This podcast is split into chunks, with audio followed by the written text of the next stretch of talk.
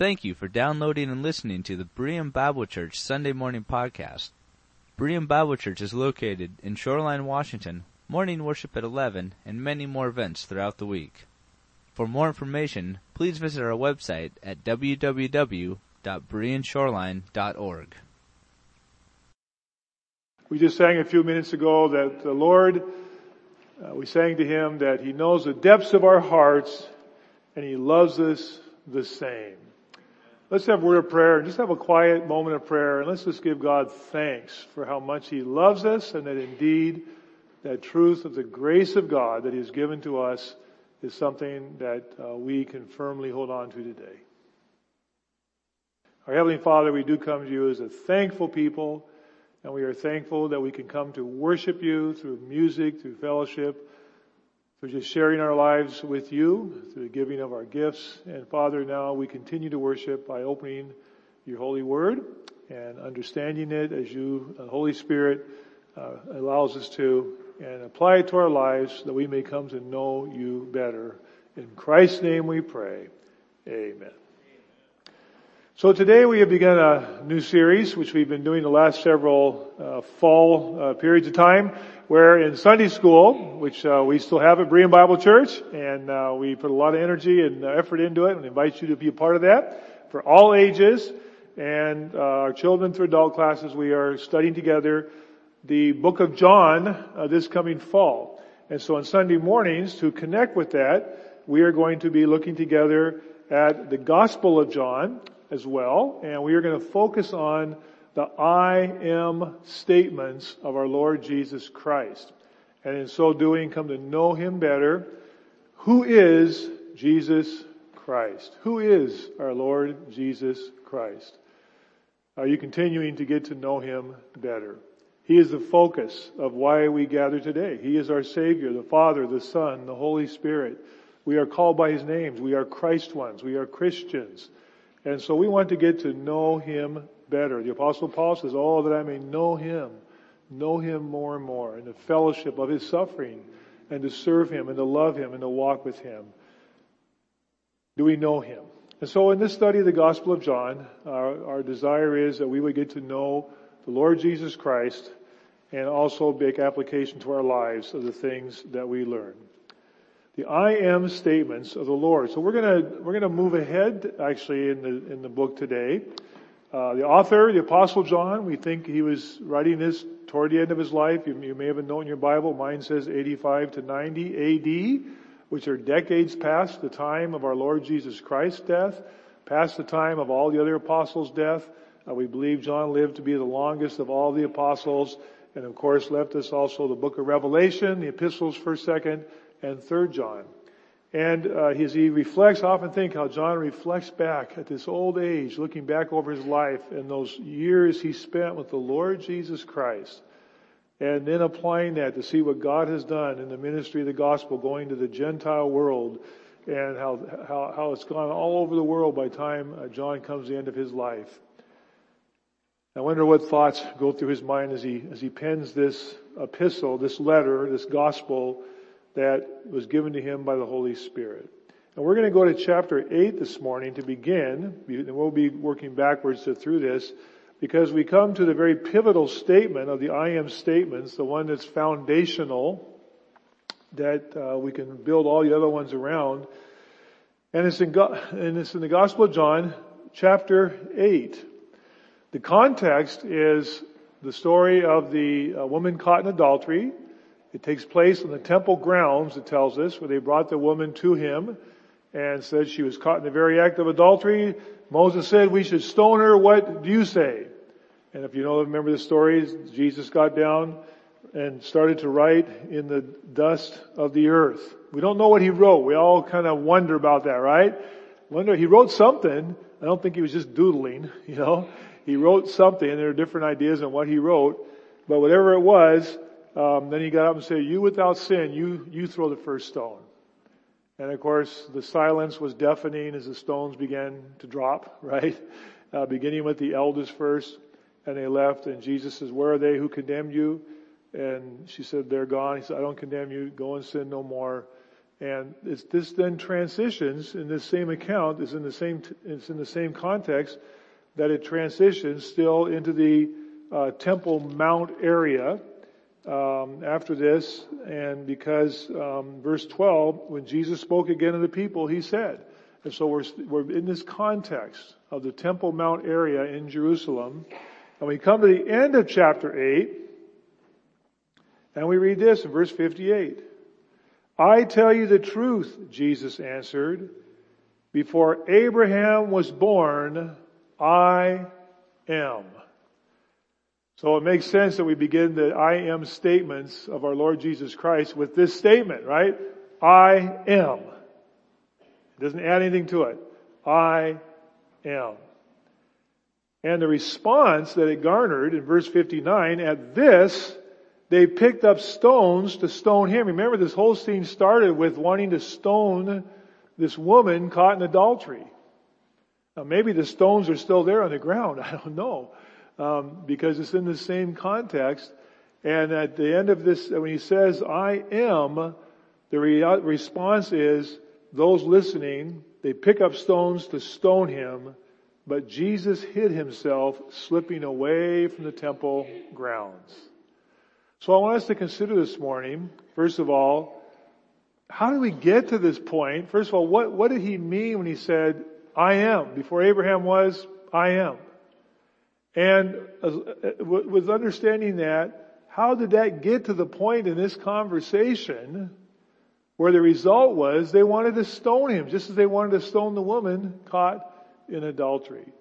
It's a conversation that sort of goes from bad to worse as it goes on to reach this point. And I want to make an application for us, if we might, from this passage as well. I am. Before Abraham was, I am. The fact that they picked up stones to stone him indicate that when he said this, they felt it was worthy of death. In the Old Testament, blasphemy, to equate yourself with God, is clearly worthy of death. Some, some think that's not really what he was saying here, but they certainly understood, didn't they? There's no question with them. They understood exactly what he was saying, and he deserved to die for saying this. I'd like you to go back for a moment in the Old Testament. You, may be familiar with this account, but Exodus chapter 3, Genesis, Exodus, the five books of Moses, and the context here, of course, is God calling Moses to go back to the children of Israel. Moses is an 80 year old man He's been gone for 40 years. He has no intention of going back to Egypt, and he certainly has no intention of going back and leading the people out to freedom. And he argues with God as to why he shouldn't do this, why he can't do this, why he's the bad choice, he's not going to do this. And in the, con- in the, in the context of this conversation, Moses asked God the question, verse 13. Moses said to God, suppose, let's just pretend for a minute I go, okay? Suppose I go to the Israelites and I say to them, quote, the God of your fathers has sent me to you. And they ask me, what is his name? What is his name? Then what shall I tell them? What, was, what would I, what would I say to them? God, what would I say to them? And God said to Moses, I am who I am. This is what you are to say to the Israelites I, and it shortens it, I am has sent me to you. God also said to Moses, say to the Israelites, the Lord, the God of your fathers, the God of Abraham, the God of Isaac, and the God of Jacob has sent me to you. This is my name forever, the name by which I am to be remembered from generation to generation. Go. And of course then Moses goes on, well okay, but what if they don't believe me? right? So that's, that's another story. Moses does go because God makes him go. I am. This past summer, were in the series of sermons that Gary gave, we talked about this. That this, this is the personal name of God. You, you have a name. How do you like when people call you, hey you? Right? Hey you. Or, you know, my best friend, what's his name? Or, you know, what's her name? You know? um, hey you. We have a name. Our names are important to us. And as we dedicate children to the Lord up here and we focus on the meaning of their names, Uh, we, we give names as, as parents that are meaningful, that we've, that we've chosen. They're not just random. They may be family names. They may be for a special reason in our life story, in our journey. Names are important. And, and God gives them a personal name. Um, other gods had names. And uh, in the Old Testament, in Genesis and so forth, we read about Elohim. We read the, the, the title for God, Elohim. But we also see this name already before it's, it's revealed what it means here. I am, and it's simply four Hebrew consonants. Y, H, W, H. If you were to transliterate it in English. But without the vowels, because they didn't write the vowels, and the Jews quit saying the name of God out of respect for it, so we really aren't exactly sure how it was pronounced. I mean, you could put different vowels in Y, H, W, H, and so you often hear that Yahweh is maybe the best understanding of what that name was, Yahweh. But what it means is, I am. Well, what does that mean? What is that? What kind of, what, what name is that? I am. I exist. How personal is that? And so as, as, as we try to understand this, many of the Hebrew commentators too have suggested that the focus of this is, I am with you is who I am. I am with you. Because he goes on to say, remember, I am the God who was with Abraham, with Isaac, with Jacob, with the patriarchs. They knew these stories. They knew the history that they had. And they, they had heard these wonderful stories. They are slaves in Egypt. They are slaves in Egypt. And during this time, Moses has to go back to them and bring them this good news that the, the God of all these wonderful stories you remember, who protected, who enriched, who enlarged their families, who was faithful to them. The God of Abraham, the God of Isaac, the God of Jacob, the God of your story, the God of your family, the God of your history. That's who I am and I am with you as well. And this becomes the very personal name of God that was given to Israel. Yahweh. Yahweh. I am.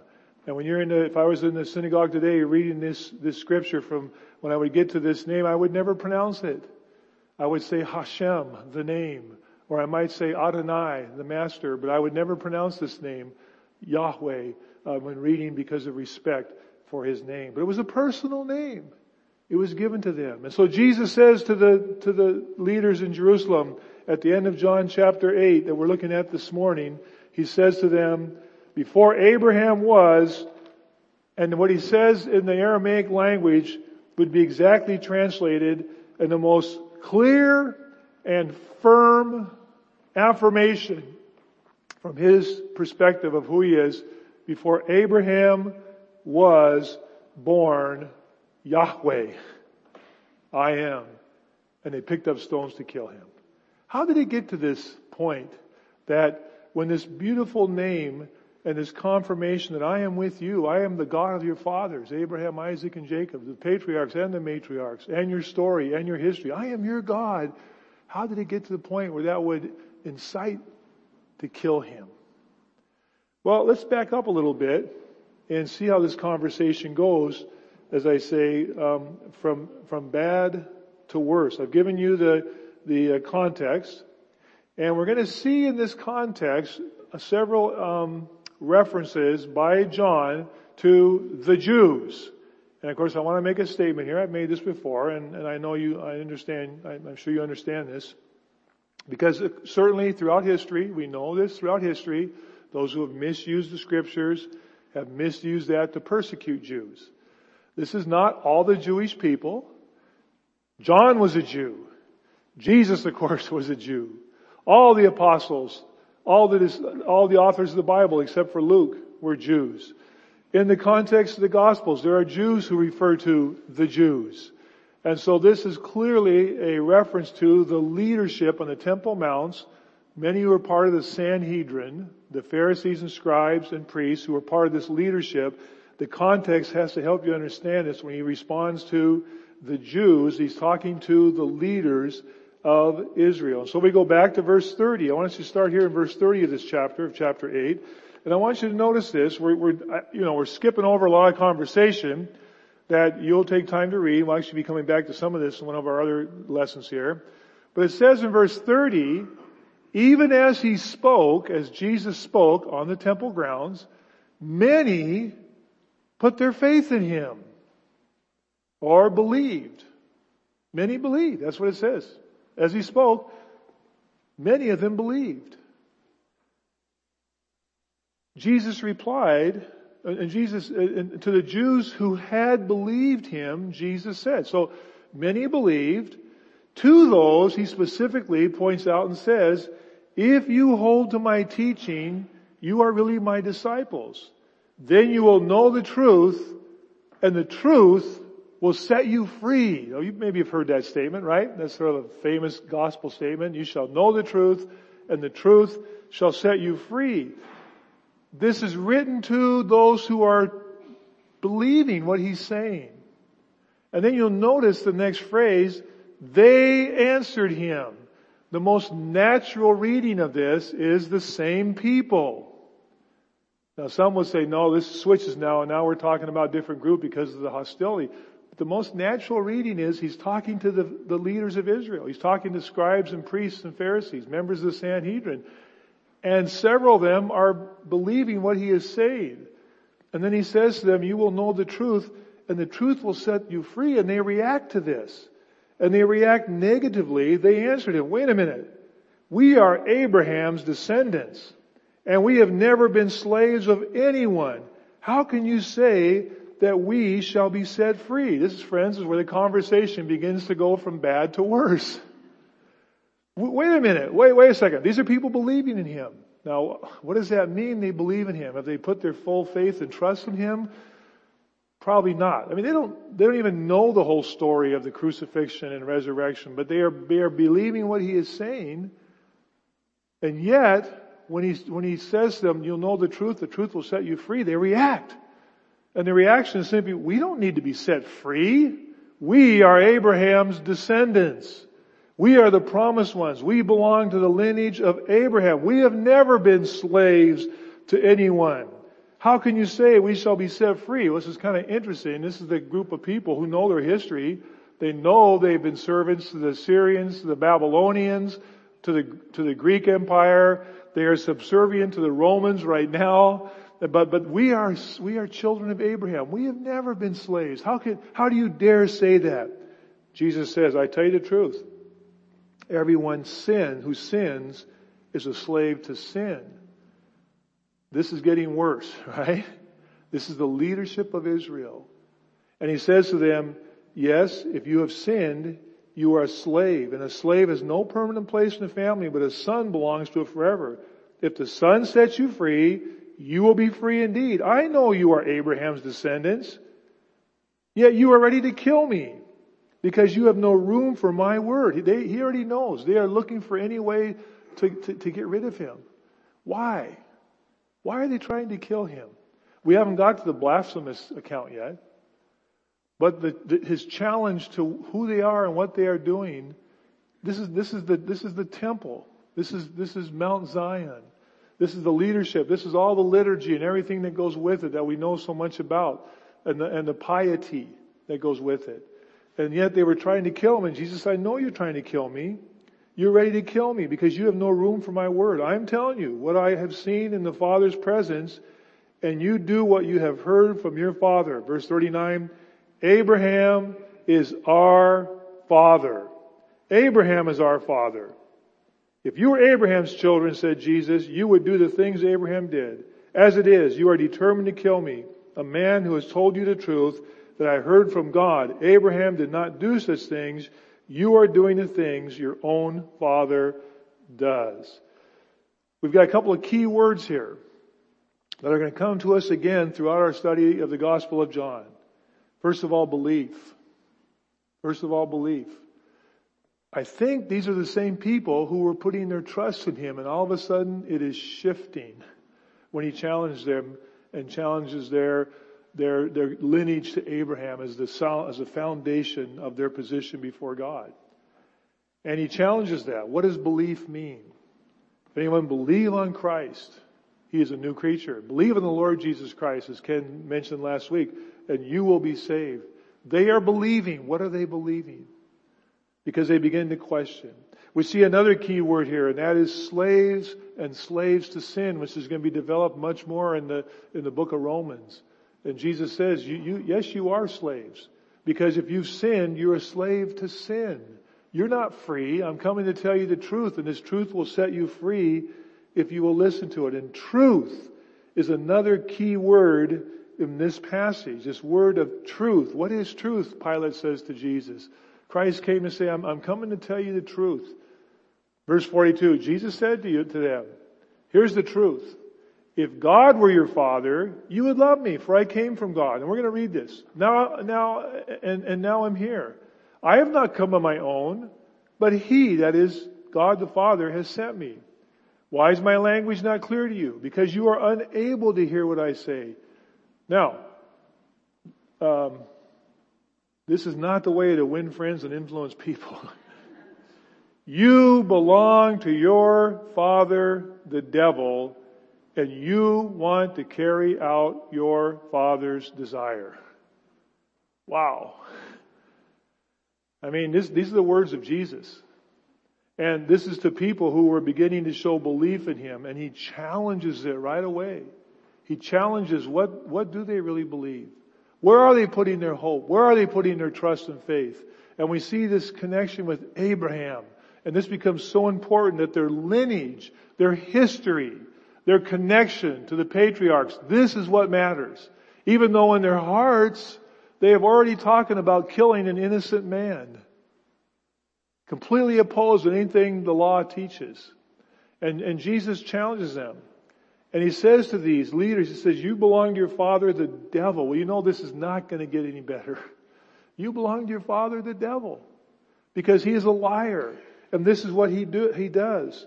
And he's done this from the beginning. He goes, and he, and he goes on to expand on this. And yet, verse 45, we come back to the truth. I tell you the truth. You do not believe me. Can any of you prove me guilty of sin? If I am telling the truth, why don't you believe me? He who belongs to God hears what God says. The reason you do not hear God, you do not belong to God. This is to the religious establishment on Mount Zion on the temple grounds. You do not belong to God. In verse 48, the Jews, the context, it's these leaders. They say to him, aren't we right in saying you are a Samaritan and demon possessed? To the Son of God, God himself, you are a Samaritan. I mean, that was like the lowest of the low. That was worse than a Gentile. You know that from the Gospels, right? The Samaritan woman, the story of the, of the, the man who was beaten on the road, who was tended to by a, he was a Samaritan. And this huge racial division between the Jews and the Samaritans. You're a Samaritan. We knew it. We knew it. And you're demon possessed. That's who you are. I mean, look at this conversation, where it is going. And Jesus says, I'm not possessed by a demon. I often wonder, you know, when I read this, my mind, just because of how I probably would respond, this sounds like a really heated argument, doesn't it? Right? I don't know how Jesus is saying this. Is he just calmly, you're demon possessed?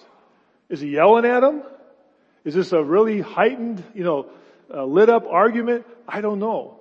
We're not given the body language and then all we're told is what he, he just tells them straightforward. I'm, I'm not demon possessed.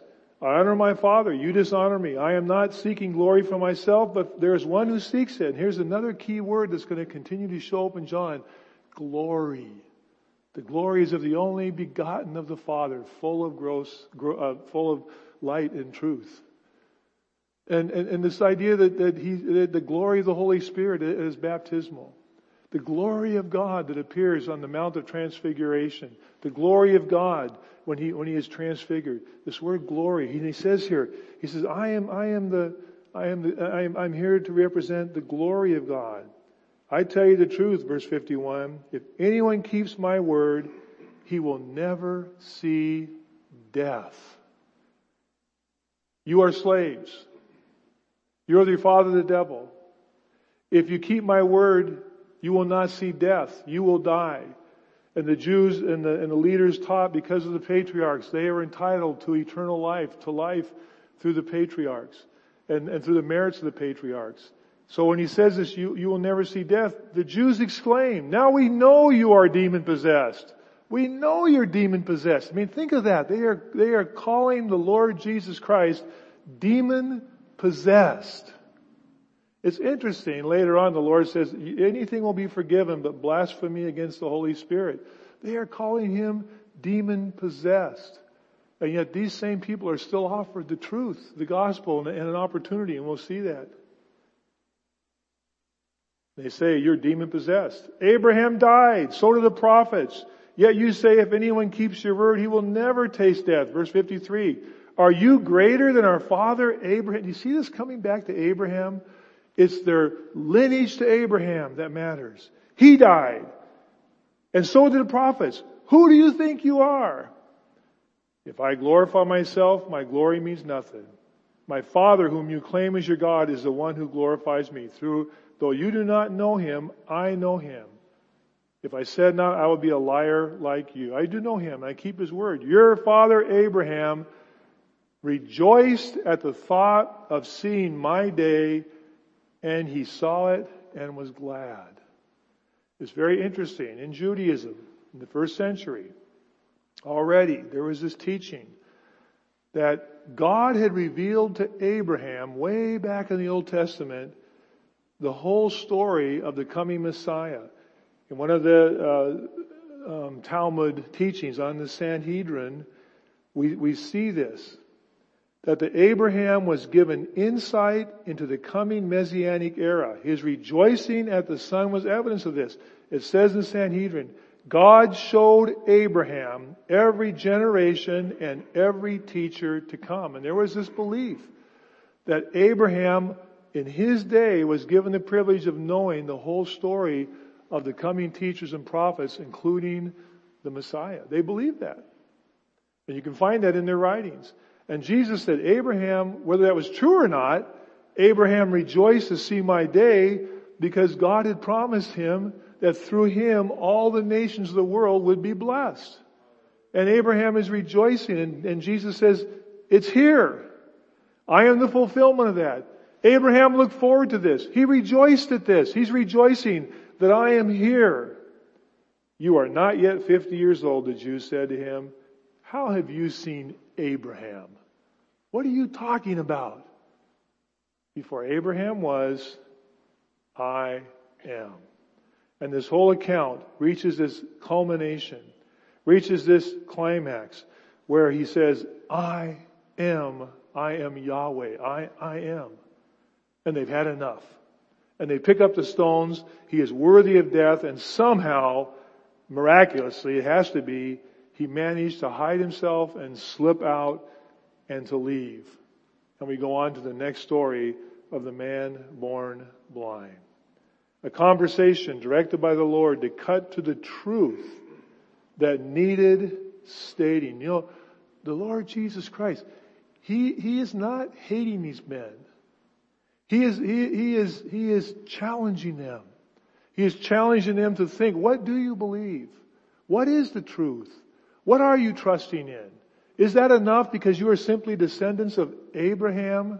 Is that what matters to God? Is that all it is? Is that true belief? What were the Lord's motives? What about their beliefs? What about these people who stood there and listened to that? Did any of them ever come to faith? Did this, this engagement, this conversation, did it ever have any good with these people out of it? Well listen, we know this. We know for sure that two of the Pharisees, members of the Sanhedrin, Nicodemus and Joseph of Arimathea, put their faith in Christ and they really believed in Him. They believed in Him so much they were the only two who dared to step forward on the night he was crucified to take his body and give it a proper cleansing and prepare it so they could come back and to put it in a tomb so they could come back and give it a right burial. Nobody else would. Were they there? Probably. Nicodemus comes to him by night and questioned him. We don't know how Joseph of Arimathea came, but he believed. And you know what? In the book of Acts, during the time of the, the Peter's ministry to the house of Israel he clearly states, we see this in Acts chapter 6 and verse 7, quote, a large number of priests became obedient to the faith. The Lord Jesus Christ is challenging, what do you believe? Who am I? Who are you? What is it? And he challenges them. And the result is many of them want to stone him. And we know it continues to fester till they do have him killed. But there are those who came to faith, many who were there in that audience who did come to faith. They were challenged. They did examine. They did open up. The Holy Spirit moved in their hearts. And they did change their mind because He challenged them. What can we learn from this? What can we learn from this? We, this is our preparation, our foundation, as we're going to look now at the I am statements of our Lord Jesus Christ. I am specifically a, a certain aspect that you can relate to. But they're all founded on this. First of all, this is, this is absolutely essential to our Christian faith that Jesus Christ is fully God. Fully God and fully man.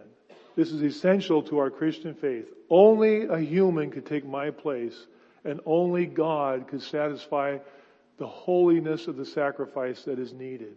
He is fully God and He's fully man. And friends, when you least expect it, the message we bring today in this, in this church, the body of Christ, when people are offered, Jew or Gentile, comes simply through faith in Christ, when you least expect it, somebody's going to respond to that message. Who would have ever expected Joseph of Arimathea to respond and come to faith? Who would have expected Nicodemus, who came at night and left by night, would come to faith? Who would expect a whole bunch of priests in the book of Acts would put their faith in the Lord Jesus Christ? People will respond even when it's challenging. And you know, the challenge here was lineage and tradition are no guarantee of genuine faith. How often do we say, are you Christian? Well, of course, my grandfather was a pastor. Well, yes, I, I grew up in the church. I was married in the church. Of course I'm a Christian. Listen, friends, it, lineage and tradition are no guarantee of genuine faith. There's an interesting story that one of the commentators referred to a, a famous theologian the story of the signpost. He said there was a signpost that was pointing to the future. It was pointing how to get to that future for these people. And they came to this signpost and they stopped at the signpost and they tarried there.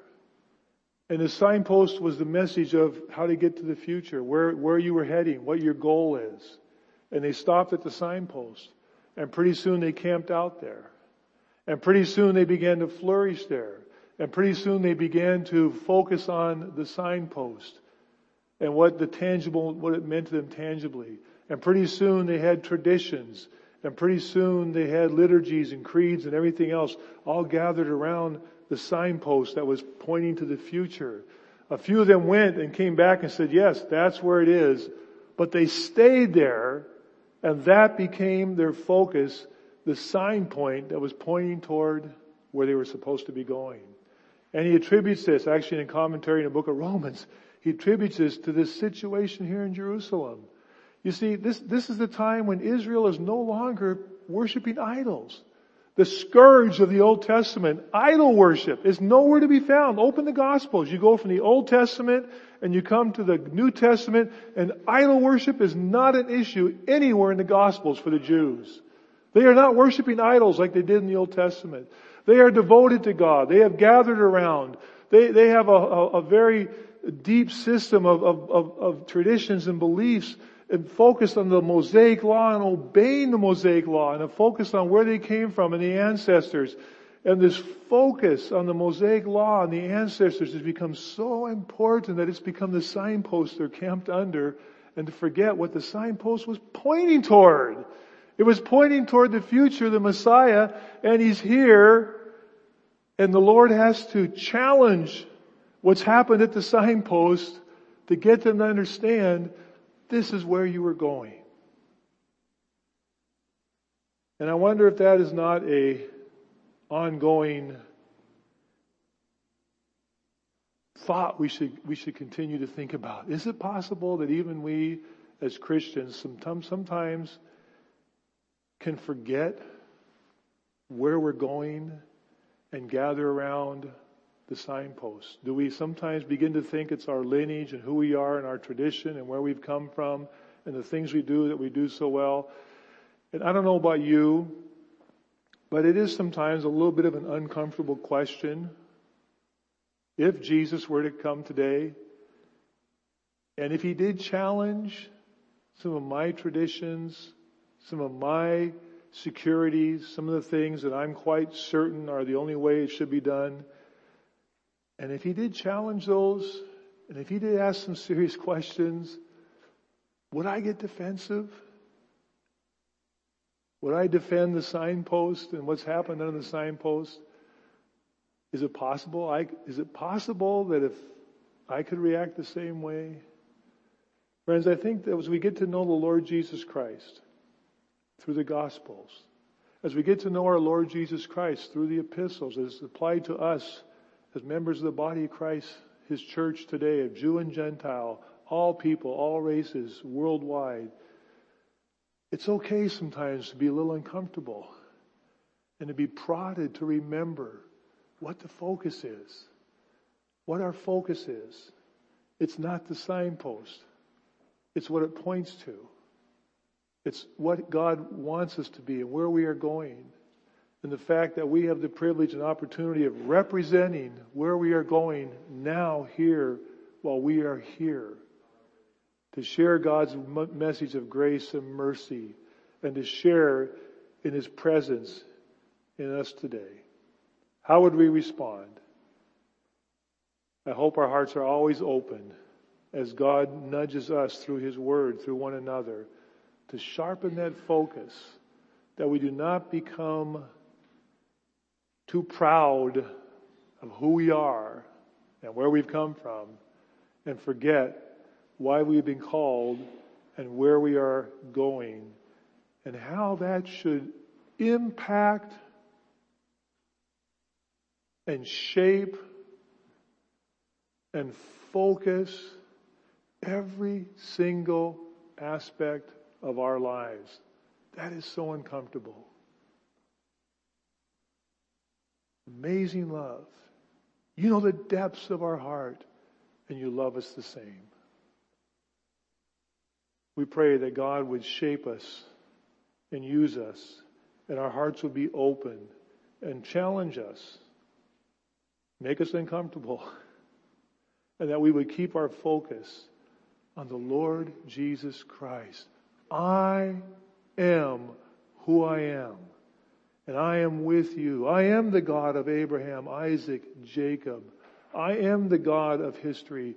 And I am with you is who I am. And that should impact every single aspect of my life as a believer and as yours and as a church and as part of the church, the body of Christ. I am. Before Abraham was, I am. Let's close our service with our final song this morning. These songs are focused on scripture and biblical thoughts to draw us to Him and to worship, and it's a privilege to sing along and lift our voices to the Lord Jesus Christ. Will you stand with us one last time? Amen. Amen. Amen. Let's pray. Heavenly Father, we thank you again for the privilege of gathering today. And Lord, we are reminded of your love for us. Even in this, we looked at this morning, your love for these leaders of Israel to the point that many did come to believe. Uh, even the two, as we mentioned this morning, came to, to him when no one else would. And Lord, we thank you. And we thank you, Father, as we leave this place today, that we would just be reminded that as much as and dear as our traditions, our liturgies, our way we do things, and our likes and dislikes are to us, that we would be always open and willing to your word penetrating our hearts and our souls, a two-edged sword. Whatever it takes to draw us continually into your presence and to see your face and to seek your will and to live lives that are fully devoted to you and evidence the love of our Lord Jesus Christ. And we pray if there's a person here today who's never received your love and received your forgiveness for sins, that they would do so today by acknowledging their need for salvation and that Jesus Christ died on the cross and paid for them and offers eternal life and hope and joy. And we pray to that end that you would work in hearts today. Dismiss us now with your blessing, your peace, and your courage you give us as we walk with you this week. In Christ's name we pray. Amen.